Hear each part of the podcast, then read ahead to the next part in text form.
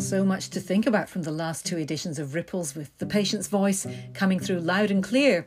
Big concerns about suspended treatments, future options, and how things could be so much better in our health service. And I have to say, way too many tweets telling the same desperate story about patients who've had their treatment options removed because of the pandemic. And sadly, as a result, they've lost their lives much sooner than they need have. Some positive news. The Prime Minister seems to have accepted there's a need for an independent inquiry into how the NHS coped with the pandemic crisis, but as yet, no timescale put on that. Mr Johnson apparently doesn't think this is the right time to be delving into this subject while the health crisis rages around us. Well, for some that's not urgent enough, because there's a clear and pressing need to find out what's gone so badly wrong and, of course, how we would avoid the same mistakes in the future. The threat from COVID-19 is still out there. It's not going to disappear anytime soon. Well, welcome back to Ripples. I'm Claire English, and I mentioned social media and patient concerns, so it's fitting that this time we're talking to one of the loudest and most informed voices on Twitter, which belongs to the editor of The Lancet.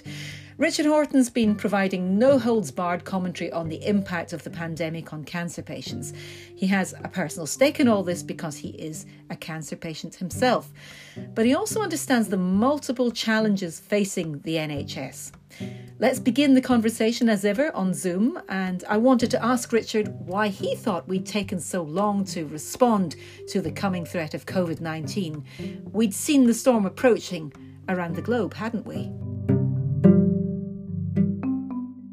I think the main reason why we responded in the way we did was that we were looking at the threat of a pandemic, which was, of course, number one on the National Risk Register.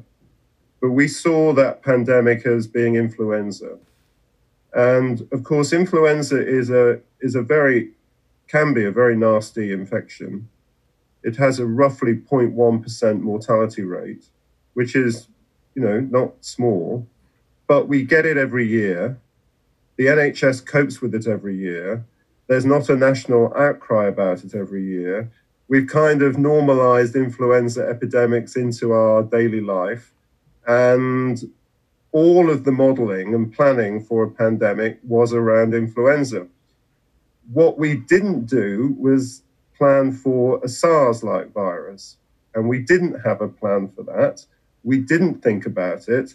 And one of the mysteries to me is that despite the evidence that was so clearly laid out in the last week of January, we didn't appear to shift our planning. We seemed to continue for the next 6 weeks to think that we were dealing with an influenza-like virus, which was clearly a massive error of judgment. And I think when the inevitable public inquiry happens, that's one of the first questions we have to ask and have answered. Why did we not heed the evidence from China that we were dealing with a SARS-like virus? It's very hard to understand now. Retrospect is a great thing, isn't it? But, cancer patients, highly vulnerable group. You would imagine that even if it was a flu type thing, not SARS, they'd have planned for this. 9 million deaths a year plus, isn't it, globally for cancer? What has happened? Have they been airbrushed, cancer patients, and sacrificed in the rush to fight this novel new disease? Yes, you may know that I have stage 3C melanoma. Which I'm under treatment for, and so, which is the reason I wanted to do this, because I feel that this is my community now. I go to the Royal Free Hospital, and that hospital was completely locked down. I could not enter that hospital unless I had an appointment, a proof of an appointment, either a piece of paper or a text message from the melanoma clinic to say that I had an appointment. The hospital was completely out of bounds to me. That meant if I had a concern about something, and I did have a couple of concerns during that time, whether it was access to medications, concerns about a recurrence, it was almost impossible for me to get ready access to the hospital. Now, this is just me. I'm a doctor. I know how to navigate the system quite well. I can't imagine what it's like for somebody. And, you know, my hospital is literally 20 minutes by car from here. I can't imagine what it's like for somebody who's at distance, who's not familiar with the National Health Service, who's frightened out of their life, and now who doesn't have access to their specialist nurse or their specialist doctor to give them wise counsel. So I think what happened was, you know, you hear the politicians say, the NHS coped. The NHS coped in the sense that intensive care was not overwhelmed by patients with COVID-19. But the reason why the hospital coped was because they shut out everybody else. They shut out patients who were having ongoing treatment with cancer. They shut out potential new patients who needed to be referred for diagnostic workup because cancer was suspected. They shut out patients with other kinds of disease, whether it was from heart disease or any other kind of disease. So in that sense, the NHS, despite the brilliant work of our health workers on the front line, absolute brilliant work, but as a system, the NHS manifestly did not cope because it was not able to absorb the additional work of COVID without shutting down almost completely the existing work it was doing for patients. So this is another one of the questions that has to be looked at. How do we build what one might call a resilient health system, a system that can absorb shocks like COVID-19 without throwing everybody else out to fend for themselves? Well, you know, it strikes me as just so bizarre. We're not a developing world country. It's like, what the heck has happened here? They didn't even think about the hubs thing for a long time. And even then, it's not settled, is it? There are some hubs up and running. They can do a Nightingale Hospital, get that up from scratch. But for some reason, there was an absolute block about providing hubs or COVID-like places for people that needed their cancer treatment to go on. I'm confused. Well, I mean, I think the one of the issues was that we were so badly prepared for a pandemic. That there was real panic on the front lines during the course of March and April, as the wave of infection was sweeping through the country for the first time. I was getting messages every single day from frontline health workers who literally were in the middle of scenes that were nothing less than carnage. You had nurses, doctors, porters, healthcare assistants, everybody who works on the front line was struggling with a massive influx of patients with COVID-19. There was no personal protective equipment available other than the wrong equipment that absolutely did not protect them. There were not enough staff because health workers were themselves falling ill, and so there were too few people on the front line to cope. The sheer volume of patients was just massive. Everybody had to reinvent what a hospital or a general practice was doing in order to cope with this crisis, and people were just in the middle of chaos. So I think, you know, you've got no pandemic plan. You were late to the party anyway because you weren't thinking of SARS. You've chucked over 30,000 patients out of hospital because you're trying to clear space for patients with COVID-19. You shut down the health service. Everybody's in a panic. I mean, this was basically the problem. And there was no strong leadership from the centre about how the NHS should respond. And I think, again, you know, looking back, there were these daily press briefings with a different minister every day, different medical or scientific advisors popping up every day. It wasn't clear that there was a single line of command and control of the NHS. So The messages were confused. The messages were mixed. There was no clear leadership. You know, I have a lot of admiration for Simon Stevens and the way he's defended the NHS, but he literally vanished and we never saw him. And he's the chief executive of the National Health Service. Where was he? We needed his voice. We needed his visible leadership, and he simply wasn't there. I don't understand why. And I think the fact that there was this vacuum in leadership combined with the chaos on the front line led to the situation that we're talking about. And the fact is that we're now at 44,000, and that's a minimum, 44,000 deaths from COVID-19, and the majority of those deaths are entirely preventable. And that is not merely a tragedy, but it should be something that provokes enormous anger amongst the British population. And that's, to be frank, another mystery, why people aren't more angry about this mortality, because it's shocking. This is a very big point that keeps coming through, and I've done a couple of podcasts recently just doing patient voice stuff and hearing what they say. They feel they are shouting in the wilderness, that people are accepting their death as, well, you know, you've got cancer, that's for older people, you'll die, that's a shame. It doesn't matter until it matters and you get cancer. You don't understand what it's like. I've heard this from statisticians who are regularly cropping up in the media. And they'll say things like, well, you know, people would have died this year anyway, and this just simply accelerated their deaths by a few months.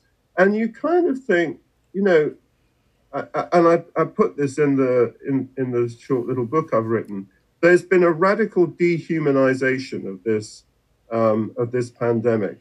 And what we've done is we've reduced the pandemic and its effects to a set of statistics by which we're measuring it. And for me, what we need to reclaim are the stories of people's lives. What I've said is this has been a triumph of biology over biography, and we need to reestablish the priority of biography over biology. How do we do that, Richard? How do we do that? Because we're looking at a government and governments that depend on stats. They're not really interested in personal narratives. How do you change the mindset? Yeah, no, you're right. And we need to think how we do that. And I think that there are ways to do that. And, you know, one of the things I've written about is how we establish memory of this tragedy. You know, there are some very powerful ways to do this, actually. If you may have gone to the Vietnam War Memorial in Washington, D.C., and every time I'm in Washington, I always walk down there, actually, because it is the most moving tribute to people who lost their lives in the Vietnam War. And you have this, you know, this combination of this beautiful piece of memorial with the name of every single person inscribed. So you can't lose the names. You know, the name of every person is remembered. And I think what we have to do, and it's a lot of people, but, you know, across the country, we need to find a way to remember the names and the lives of every single person who has lost their lives. So what I would like to see is the equivalent of a Vietnam War Memorial in every town, in every city, up and down the country, so that we remember the lives of people lost. To me, that's the only way that we can keep this event in our memory. So to remember the biographies of people, but also to remember the lessons, so we don't make the same mistakes again. Well, you will know that, you know, so many services were suspended, and we're seeing on Twitter and social media a lot of people saying, sign this petition now, my daughter died because she didn't get chemotherapy.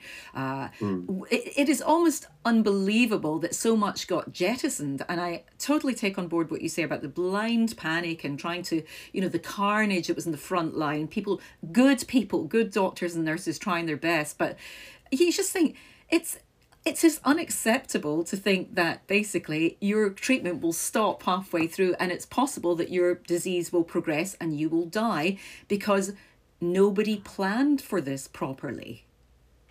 No, I absolutely agree. And I think this is where Chris Whitty, the Chief Medical Officer, is right, that we do need to wait and to see the total impact of the pandemic is not just those people who died directly of COVID-19. We do need to see what the impact has been on people who've been shut out of the NHS or have not been diagnosed with other conditions because of the impact of COVID-19. And I think if I put it this way, those people who are living with cancer or were on the edge of being diagnosed with cancer have been a particularly vulnerable group because, I mean, I don't think I would have appreciated it quite so much. I mean, your treatment is a lifeline. I take tablets every day. If I don't have access to those tablets, then my treatment stops. And that means that all of the suppression of the cancer stops too. So it's absolutely essential not to miss your treatment, whether it's chemotherapy or radiotherapy or immunotherapy, but also diagnostic procedures. So, and procedures that monitor the course of your condition. I had MRI and PET CT scans cancelled because the imaging departments did not want people to come into the hospital. I can understand that from an infection control point of view, but the fact that that was not planned for, so that these continuing investigations and monitoring could not take place. There will be people who will have had recurrences of their cancer, and those recurrences will not have been diagnosed as quickly as they could have been diagnosed, and treatment then instituted to address that recurrence because their follow-up imaging will have been cancelled. And that is unacceptable for a country like the UK.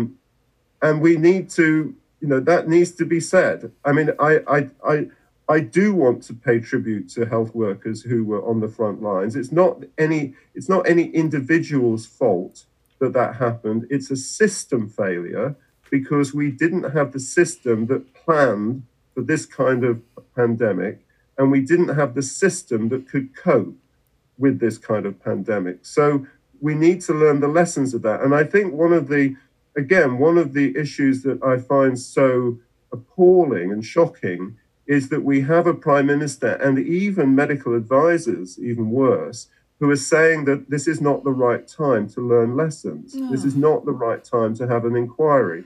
Because we do need to learn lessons.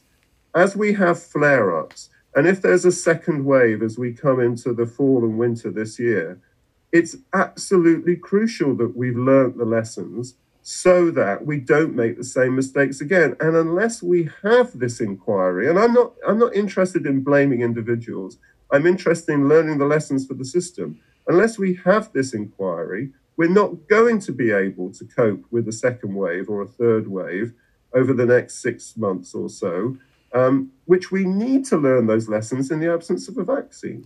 Well, here's another lesson. And again, I was privy to talking to quite a lot of interesting people in research, and I get put in touch with the University of Birmingham. And it transpires, just talking about access to hospitals and the risk associated with going into hospital if your immune system is compromised in any way. This guy, Dr. Leonard Lee, told me that he had set up COVID monitoring project basically for people having chemo. And they discovered that there was absolutely no additional risk to patients that were wanting to have chemo for going into hospital. So that was an immediate reassurance that they contacted, yeah, I think 65-ish cancer centres around Britain. So I'm just wondering if there's that facility to tell people you're very unlikely to pick up COVID because you're compromised already, which might fly in the face of logic or whatever, but they had the stats, they'd done the work. But none of that was translated onto the front line to let people know, or doctors know, or you know, clinicians know. You can tell your patients, we've got some evidence that will back up the fact that you're pretty unlikely to get anything. Don't be as worried as you think you should be. That really frustrates me, because then that's a communication failure thing as well, or a systemic failure, that there is progress being made in one area, but it's not being shared with the rest of the NHS. It's not a centralised system. No, I mean, I think there was a failure in communication, but I think there was a failure in risk management as well prior to the communication failure, because I think if there had been a better assessment of the risk of transmission of the virus and the efforts that you could implement to mitigate those risks, and there were efforts early on. I mean, we see them now, the visors that people wear, the masks that we have. I mean, this information was not new. Again, if you go back to the last week of January, all of these issues about protective equipment were all clearly set out. And then it was an issue of procuring that protective equipment, and we hadn't done so. So there were measures that one could put in place to mitigate the risks. But there was this, and this is what I say about this blind panic, there was this panic that everything was shut down. And that was a... You know, it was an interesting response, because what happened was that there was this fear, and the answer to the fear was complete avoidance of the virus by shutting people out of hospitals and repurposing them for COVID-19. That was, while I can understand that response, that was clearly a mistake too, because what we should have done, and we've now learnt that, I think, is renegotiate our relationship with the virus such that it was about managing the risk. And we didn't do that very well. I think part of the reason, to be fair, is that we didn't have the equipment. And this is where we do need to learn the lessons of Exercise Cygnus in 2016, which was the scenario planning for a pandemic. And we were clearly not ready for a pandemic, and we didn't have the right equipment ready this time. And that was a woeful failure. And this is one of the lessons that we need to pick up.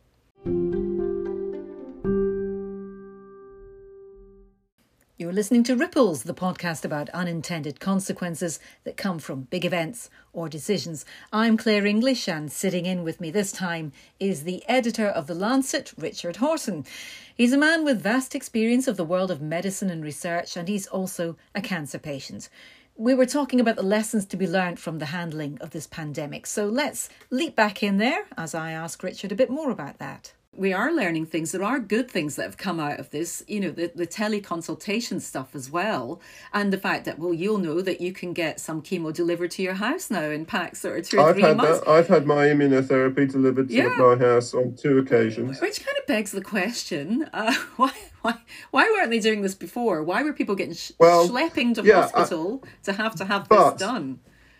But I think that's been fantastic. You know, on 2 occasions, I've had a lovely person come round and drop my treatment off, and that's been amazing to see that happen. And I've had not video consultations, but phone calls with nurses and doctors over the last 3 or 4 months. That's been great too. But it's very important, you know, cancer is one of those things. If you've got cancer, it's very important as a doctor to be able to examine your patient. And I mean, when I say examine your patient, I really mean laying your hands on their body. You need to examine their heart, their lungs, their abdominal system. You need to be able to look at them carefully and closely to see whether there are any signs of the disease, if it's progressing, if it's regressing, if it's recurring or not. So this issue of face-to-face contact and touch, actually, is not something that can be done in a video consultation. So I'm a great fan of the technological acceleration that we've seen in the last 3 or 4 months, but it does not wholly replace the need for a doctor or a nurse, specialist nurse, who is there with you side by side, who can see you and who can examine you.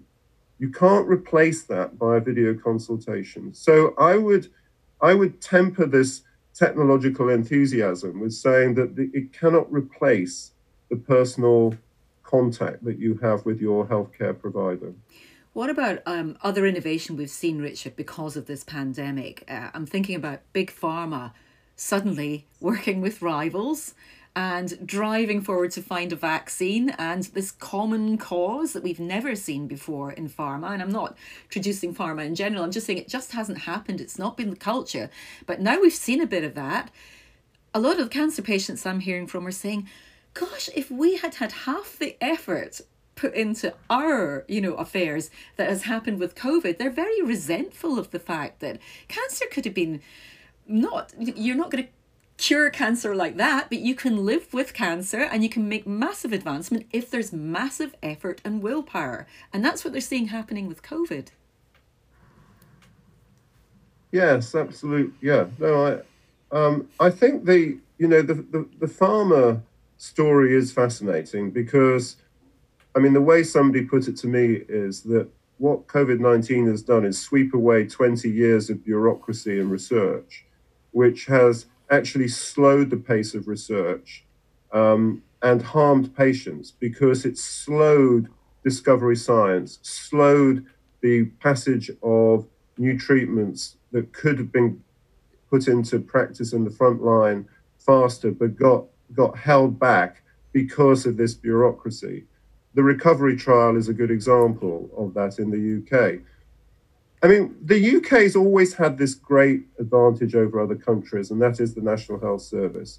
The National Health Service should be a laboratory for experimental medicine where we can develop and test new medicines and get them into practice faster than any other country. And the truth is that we've never been able to take advantage of the NHS in the way that we should have done. What COVID-19 has allowed us to do is to cut through that red tape. And the trick actually now is going to be to protect that advantage that we've developed. So, we mustn't go back to the old way. And one of my worries is that we will go back to the old way, and that would be a terrible, terrible loss. But, research, if you go to some of the best hospitals in the United States, they see themselves as centers of excellence for patient care, for education, and for research. Mm. And I don't think that we have done the best that we can to make research part of routine NHS care. And research should be a routine part of NHS care because it's the only way you get. All of the new immunotherapies, for example, that are now available for cancer are all through stunning, innovative, basic science and clinical research. They've transformed the lives of millions of people living with cancer. But that's because of research taking place in hospitals. We should be patients. We should be demanding that that is the norm, not the exception. And at the moment, it's the exception. Yeah, it doesn't seem to be translating into patient care. But what about data as well, data sharing? Data is so important when you've got a pandemic. It's very important for science and research. If you had a kind of self-learning NHS, which is what we're talking about, and you have more research based there, how important does that become? Because patients, again, who I speak to, are really willing to share their data, but there seems to be a risk or an avoidance thing going on there as well that's stopping progress, because if you get more people providing data, more knowledge, more research, more advance. What's going on there? Yeah, I think that there's been this huge concern about privacy issues, and privacy, it's difficult, isn't it? Because Cambridge Analytica and Facebook and all these big scares, and banks, accidentally providing access to people's bank accounts. Everybody's got very nervous about how data are too easily shared. But if it's you or me with a particular condition, and you know that those data, if shared, could perhaps provide a clue taken with other data to a new treatment or a new possibility for understanding a disease, we would willingly share our data. I mean, why would we not? And this is part of the bureaucracy that I'm talking about, that over the last 20 years, because of so-called ethical privacy concerns, there has been this edifice of bureaucracy that's been created with all these rules and regulations stopping people from doing things. And we need to change the culture so that instead of it being about stopping people from sharing data and taking advantage of the data we have to advance health and treatment of disease, we need to change that culture so that we find ways to accelerate that. And we haven't done that. There's this phrase, defensive medicine, and we've become very Americanized. In the 70s and 80s, American medicine changed to become defensive because of fears of litigation. So doctors would find reasons not to do things because they were scared of being sued. We've become like that in the UK too. We find reasons not to do things. And now we need to find reasons to do things. And that does mean the use of patient data. But we haven't been very good at that. No. I mean, look at the, when we tried to build a massive electronic health record system in the NHS a few years ago, we spent billions of pounds and we weren't able to do it. So we don't have a very good track record in the UK. One wonders how it's going to come about then. I mean, it's wonderful to have conversations about these things, but how does that translate into action? And I kind of want to ask you as well about the importance, the pivotal role of the patient voice in all this, because it seems they've been the ones on the periphery of a lot of decisions. Yeah. And, you know yourself, you're a doctor, you're an editor, but you've also got cancer. You know what it's like, and you can tell... You can inform the debate in a way that nobody else can. And that resource is not being used enough. No, you're right. I remember going back to the Bristol Heart Inquiry.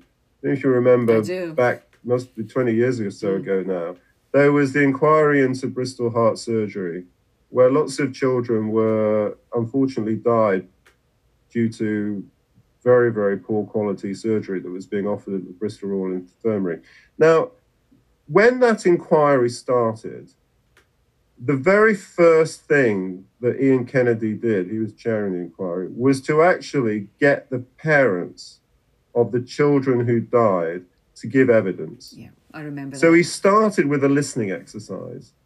And I think that's what we need to do here. That when we do have the public inquiry, which I hope will be sooner rather than later, we need to begin with a listening exercise so that we have the families of patients, whether we're talking about older or younger, black minority ethnic populations, people living in poor circumstances, people with chronic disease.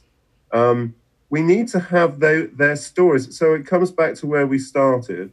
We need to get the biographies of patients, the experiences of patients, first and foremost, out there, up there in the inquiry. And I think that we do have precedents for that. And Ian Kennedy's inquiry was one of them.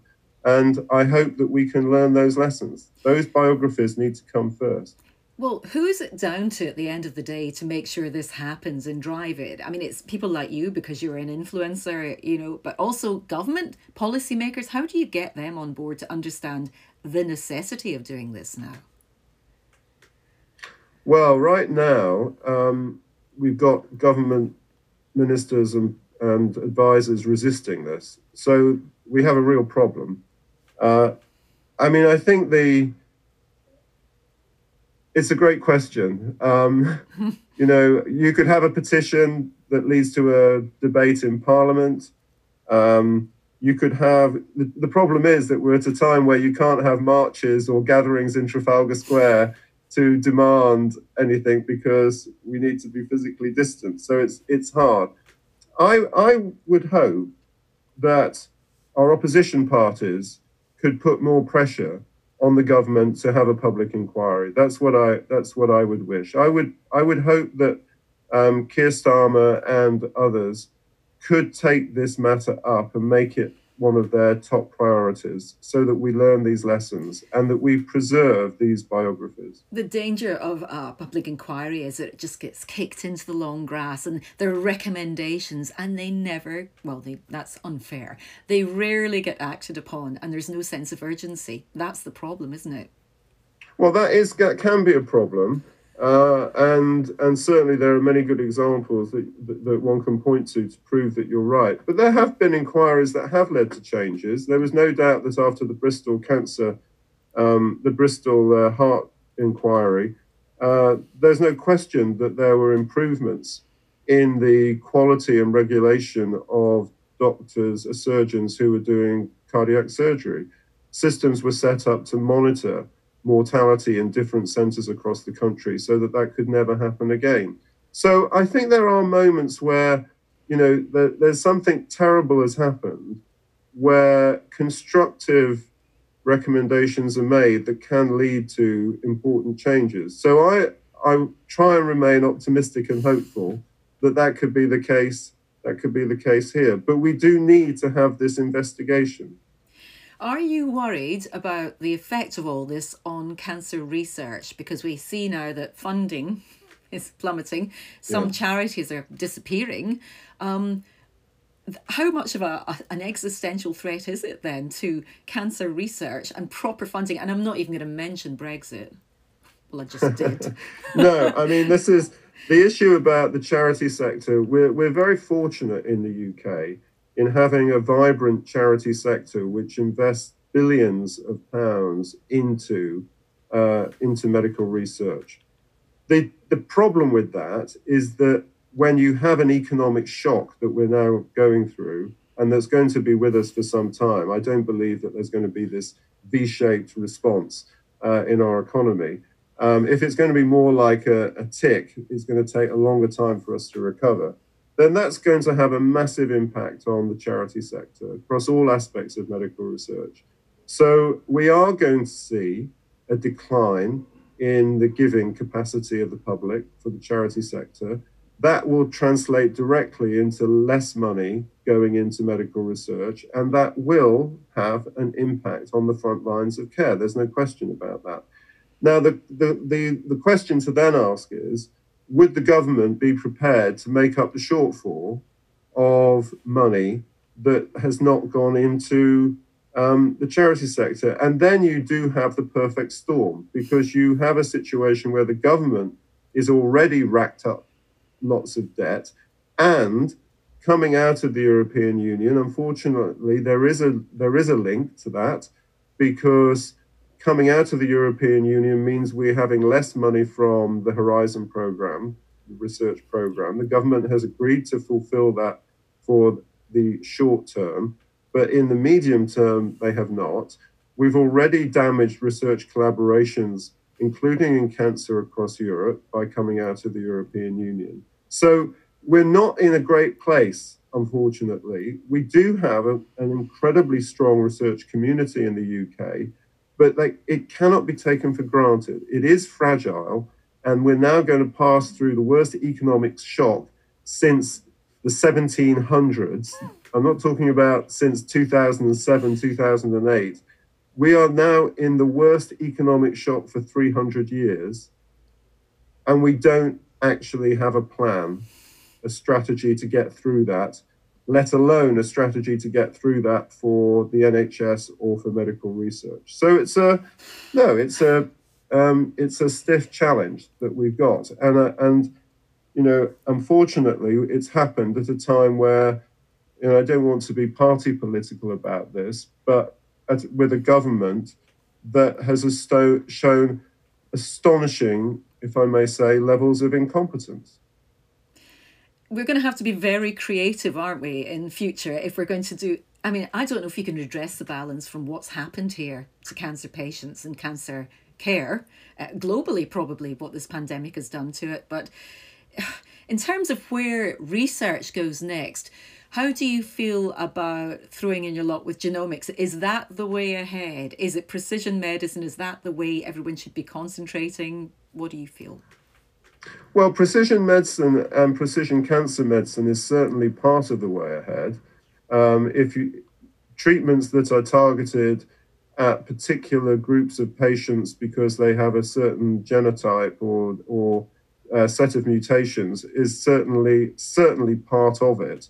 But it's not the whole part of it. I mean, much of cancer, maybe a third of cancers, are actually preventable.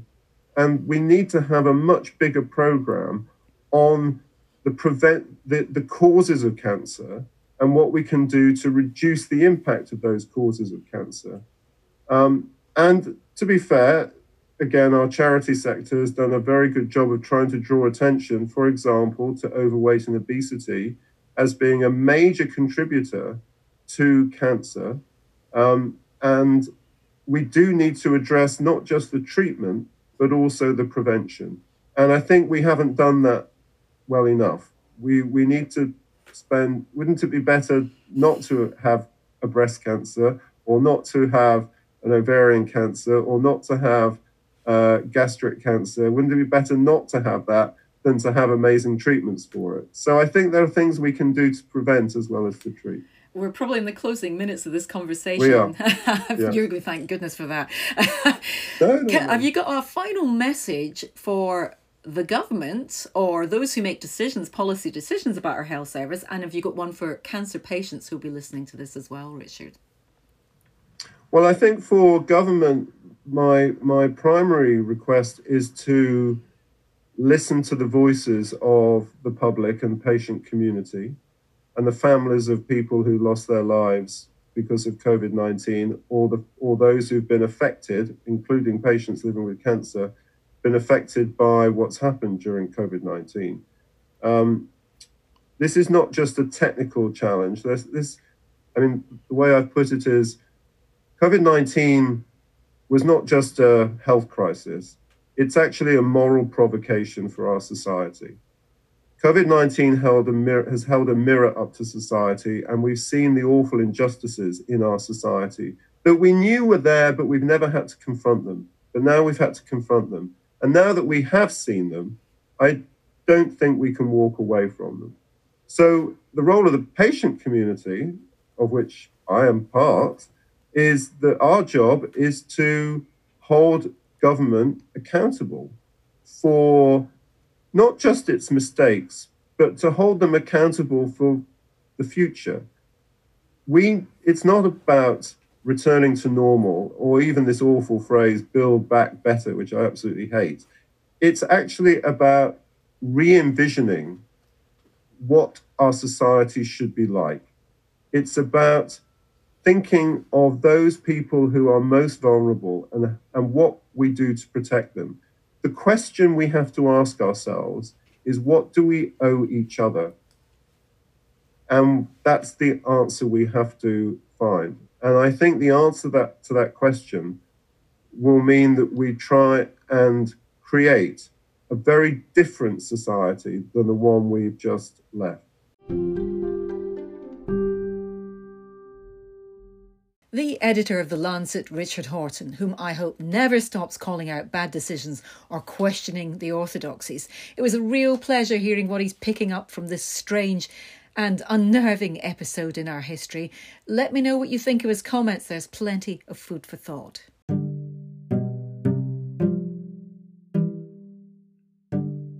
You've been listening to Ripples with Claire English, and please pass on the news about this podcast to anyone you reckon might be interested. You can listen on the platform of your choice, whether it be Anchor, Spotify, Google Podcasts, Apple, Breaker, Overcast, etc., etc. It's free, you just have to press subscribe. Now, I can also be contacted via my Facebook page for the Ripples podcast. All the previous editions are there, plus some little films that participants have kindly sent me, along with some other material that might interest you. I'm following your steer as ever for the next edition of Ripples. It might be something on the plethora of reports and surveys that cancer patients participate in. But to what end? Who uses the information? How does it inform patient care? For now, big thanks for your time. Stay safe.